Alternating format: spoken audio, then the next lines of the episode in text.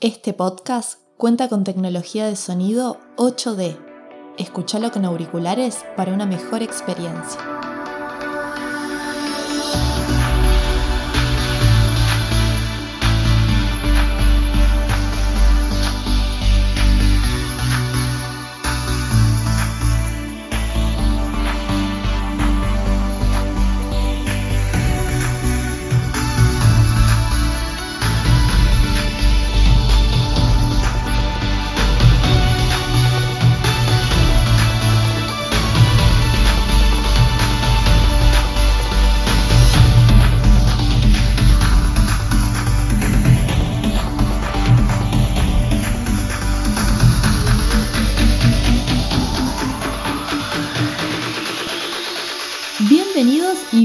Al segundo episodio de la serie Keep Calm y Actúa.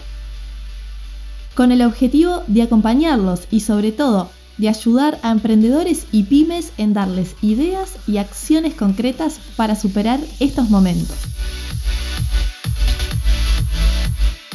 En el episodio pasado hablamos de que para comenzar hay que tomarse un tiempo para analizar la situación, ver los puntos fuertes y débiles que tengo para aprovechar este momento y ver qué puedo mejorar, qué puedo aprender y ver nuevas oportunidades. También dijimos de no quedarnos para siempre en este momento, sino de plantearnos objetivos y pasos concretos a corto plazo para empezar a hacer. Y hoy, como viste en el título, vamos a hablar de otro tema fundamental y que me gusta mucho también, no solo por el tema en sí, sino por el valor que da. Las finanzas, el revisar tus números. ¿Y por qué las finanzas? Porque cerca de un 95% de las personas se encuentran en una situación muy difícil hoy. Los números son como se expresan, es como hablan los negocios y tenerlos al día y tenerlos ordenados nos va a dar la realidad de la empresa y nos va a ayudar a tomar decisiones. Hoy tenemos que pensar que no tenemos certidumbre en el futuro y que tenemos que seguir muy de cerca en qué se nos va el dinero. De charlar con emprendedores surge que ellos tienen todos los números en su cabeza, pero no tanto escritos o actualizados. Lo cual entiendo porque sé que se está en el día a día y no se encuentra el tiempo, digamos, para muchas cosas de gestión. Pero de verdad que es muy importante tener registros eh, de ingresos y gastos actualizados. Lo ideal sería hacerlo día a día, sería hacer este registro, este seguimiento diario, pero si no, también puedes hacerlo una vez por semana, dejarte, bloquearte un tiempo una vez por semana para hacer esto. Sé que vos me podés decir también que ya sabés cuánto tenés que ganar por día o cuánto gastás, pero la realidad es que lo sabemos más o menos. Hasta que no lo pasás a un papel, Excel o aplicación del celular que sea, luego les vamos a comentar algunas, hasta que no lo escribimos, no entramos en conciencia de los gastos y de nuestro saldo, es decir, los ingresos menos los egresos.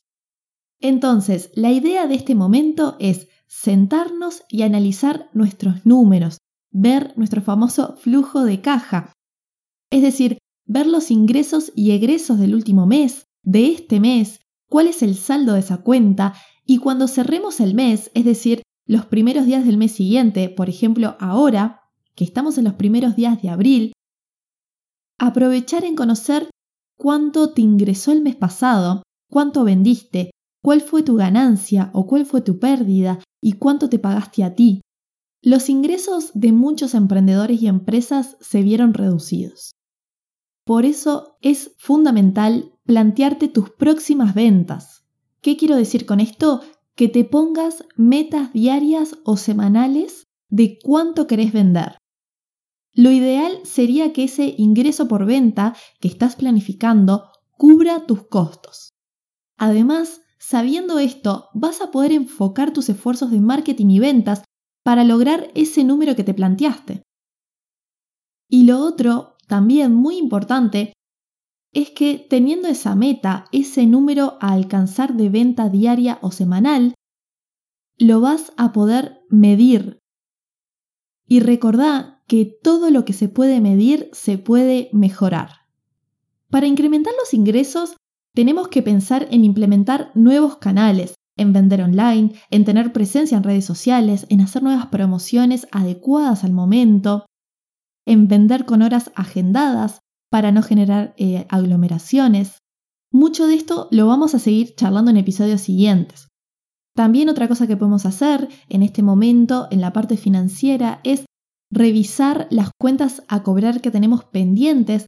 Podemos ofrecer, por ejemplo, descuentos por pronto pago o por pago en contado para hacernos eh, de esa liquidez en ese momento. Lo importante es tratar de no endeudarnos inicialmente, ¿sí? Primero intentemos estas opciones y luego evaluamos las opciones de financiamiento y subsidios que hay. Otro buen motivo para hacer esto es que primero hacemos esta planificación, que es lo que proyectamos vender en un escenario realista, ¿sí? Luego al lado de cada número vamos a poner, vamos a ir poniendo la información real. Es decir, al lado de cada número proyectado, tanto de ingresos como de egresos, vas a poner cuáles fueron realmente tus ventas y tus gastos en ese tiempo. Esto lo hacemos para saber si te fue mejor a lo esperado o si te fue peor o si tenés mucha diferencia para aprender de eso para futuras proyecciones. Y para saber más sobre este tema, nos comunicamos con Carmen Rizzo. Ella es contadora y emprendedora en Fitbox, un centro de entrenamiento y varios servicios para el deporte y la salud, y ayuda a emprendedores en su gestión financiera.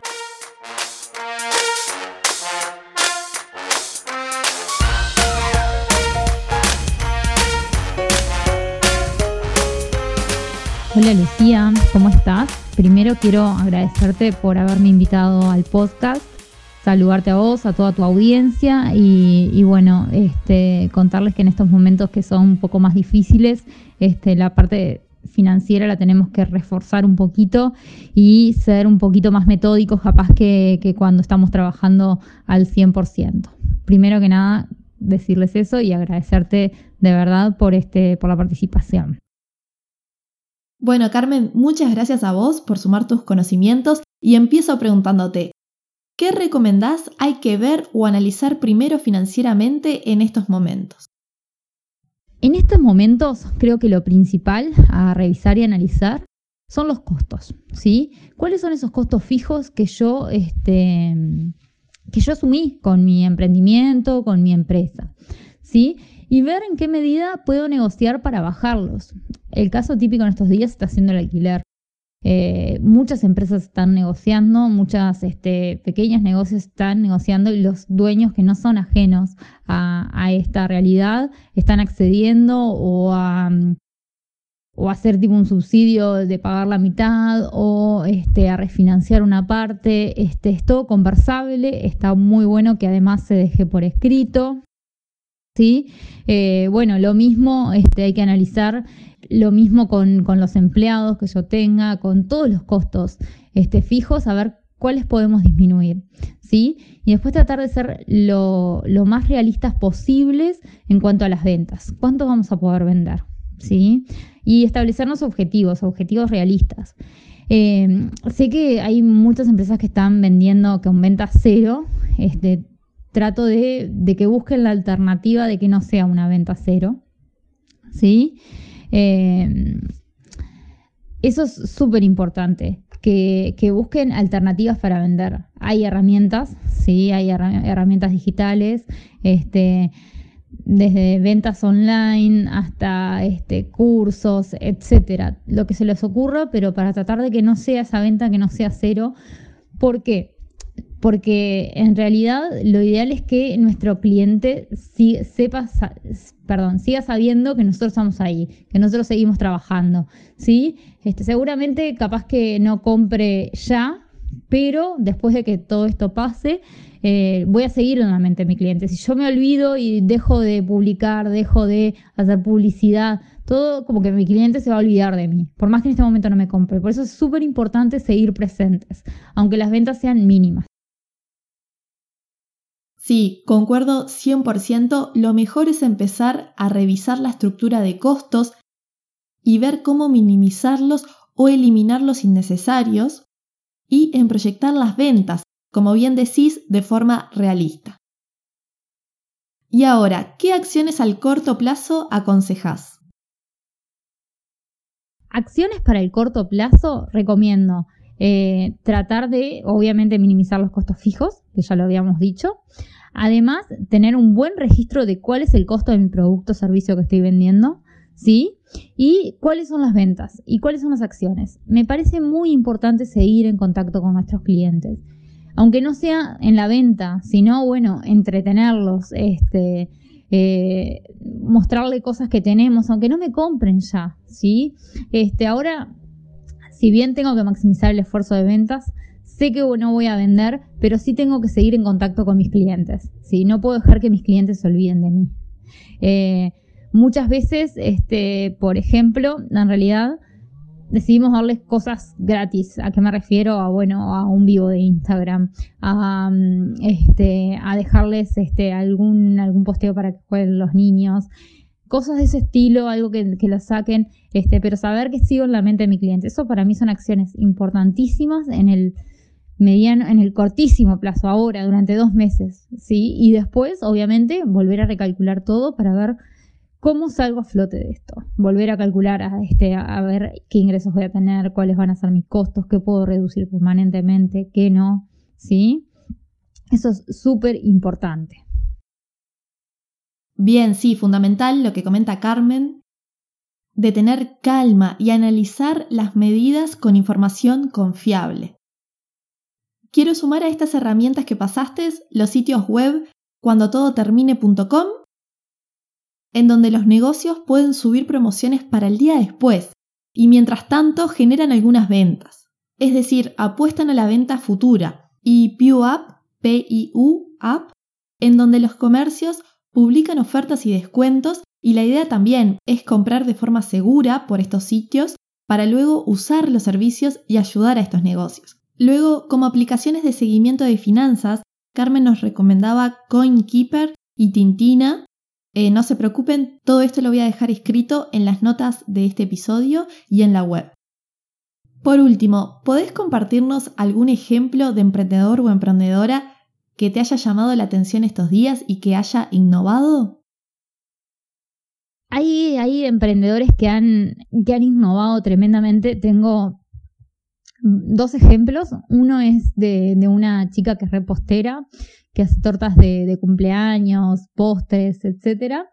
Y, bueno, por más que estemos en cuarentena, la realidad es que seguimos cumpliendo años. Entonces ella creó las tortitas salvadoras, que son tortitas re lindas decoradas, pero con unas porciones de 10 personas, que es bien típico para el caso de, bueno, cumplís años, estás con tu familia, 3, 4 personas, es esta torta para que festejes. Eso me parece increíble, o sea, fue de las primeras que sacó esto.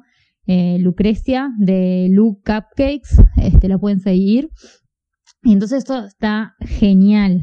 Después, por ejemplo, hay algunos este, gimnasios ¿sí? que están alquilando kits de entrenamientos, colchonetas, este, pesas, etcétera. Eso me parece una buena, una buena medida también.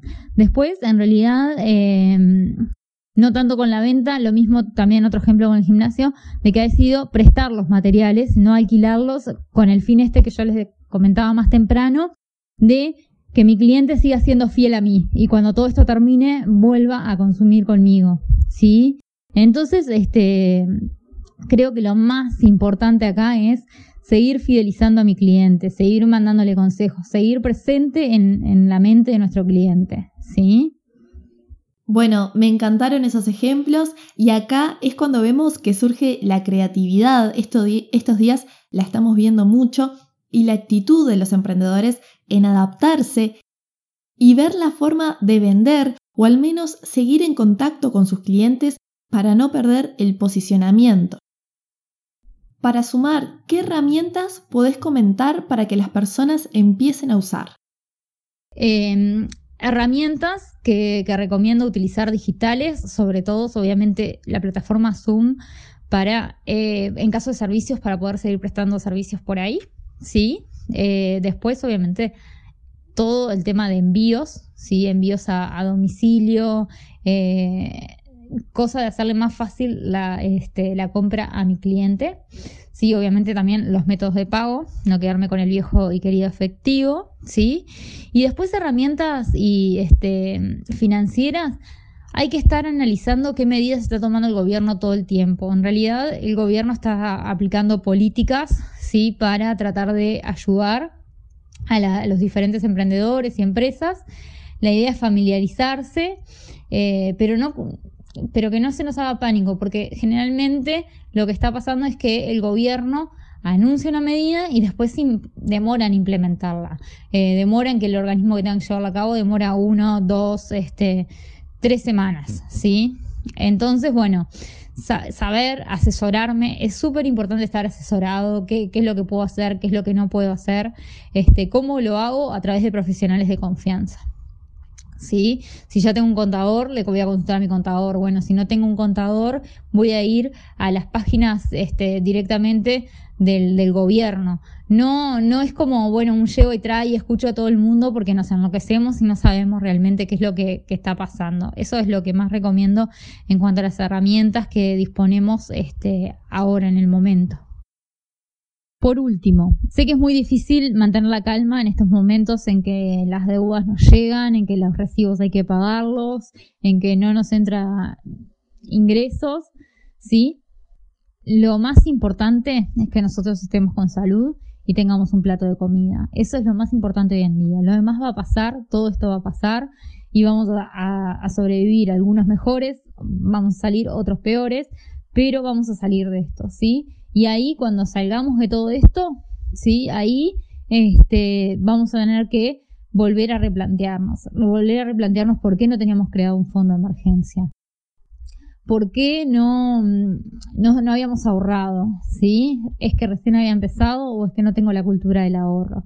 Todas estas cosas me las puedo ir preguntando, ¿sí? Pero que ahora no sea como el, el martirio de por qué no ahorré, por qué no, ¿Por qué no tengo mi fondo de emergencia? Bueno, si ya no está, para el pasado nada. El tema es de acá a futuro, ¿cómo lo voy a encarar? ¿Sí? Eso es súper importante y mis consejos es que traten de estar en paz, traten de estar en calma. Esto no va a durar para siempre, ¿sí? Y bueno, este, estoy a las órdenes para todo lo que necesiten. Muchas gracias, Lu, por darme este espacio. Bueno, muchas gracias Car por estos aportes, la verdad súper valiosas y muy buena esa reflexión final. Comentaba antes que todo esto son hábitos y que la mayoría de las personas no tienen estos hábitos financieros. Pero sí es un muy buen momento este para ver estos temas y empezar a hacerlos. Cuando mi negocio comience de nuevo su marcha, empezar a crear el hábito del registro, del ahorro y del ahorro no de lo que me sobra, sino de un ahorro planificado y asociado a una meta o un propósito, y en tener ese famoso fondo de reserva o colchón que todos decimos y estamos hoy por las malas viendo que todo eso que me decían realmente es importante. Como resumen final, te puedo decir que primero tenemos que tener este registro para saber en qué se gasta el dinero, si no tenés esto, no sabes en qué se te va el dinero. Y si no sabes en qué se te va el dinero, no sabrás qué cambios hacer para bajar tus gastos. Sé que esto te puede sonar tedioso capaz y que me puedes decir que el día solo tiene 24 horas para hacer todo lo que tenemos para hacer, pero te aseguro que una vez que lo hagas y que generes el hábito, vas a verle todo el valor que tiene. Recordá que las finanzas son el 20% de conocimiento y el 80% comportamiento. Esto quiere decir que no hace falta saber demasiado, simplemente el sentarnos habitualmente a hacer. Así vas a poder priorizar tus gastos, ver qué gastos te aportan al negocio, si tenés gastos claves, es decir, si tenés esos gastos que son indispensables para llevar a cabo tus ventas. Podrás ver qué, gastos necesitas para dar una cotización o si podés permitirte dar descuentos o hacer promociones. Es decir, con todos estos datos y números vas a poder tomar decisiones inteligentes para tu negocio. Y de nuevo, es el momento hoy, ahora, es el momento para empezar a hacer esto, para empezar a aprender, para empezar a reinventarte, a mejorar. Luego de escuchar este episodio, te invito a escuchar el episodio número 13 de este podcast, que allí hablamos de varios temas y consejos financieros que te van a complementar muy bien este tema.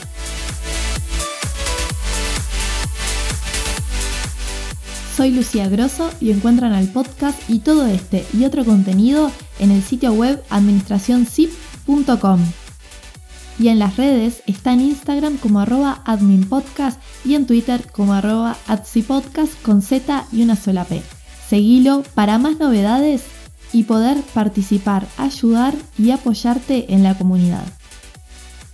Administración SIP es un podcast original con contenido propio hecho para que aprendas y mejores en minutos la gestión empresarial. Hasta el próximo episodio, que será de cómo vender y cómo generar más ventas. Hasta entonces, keep calm y actúa. Nos escuchamos.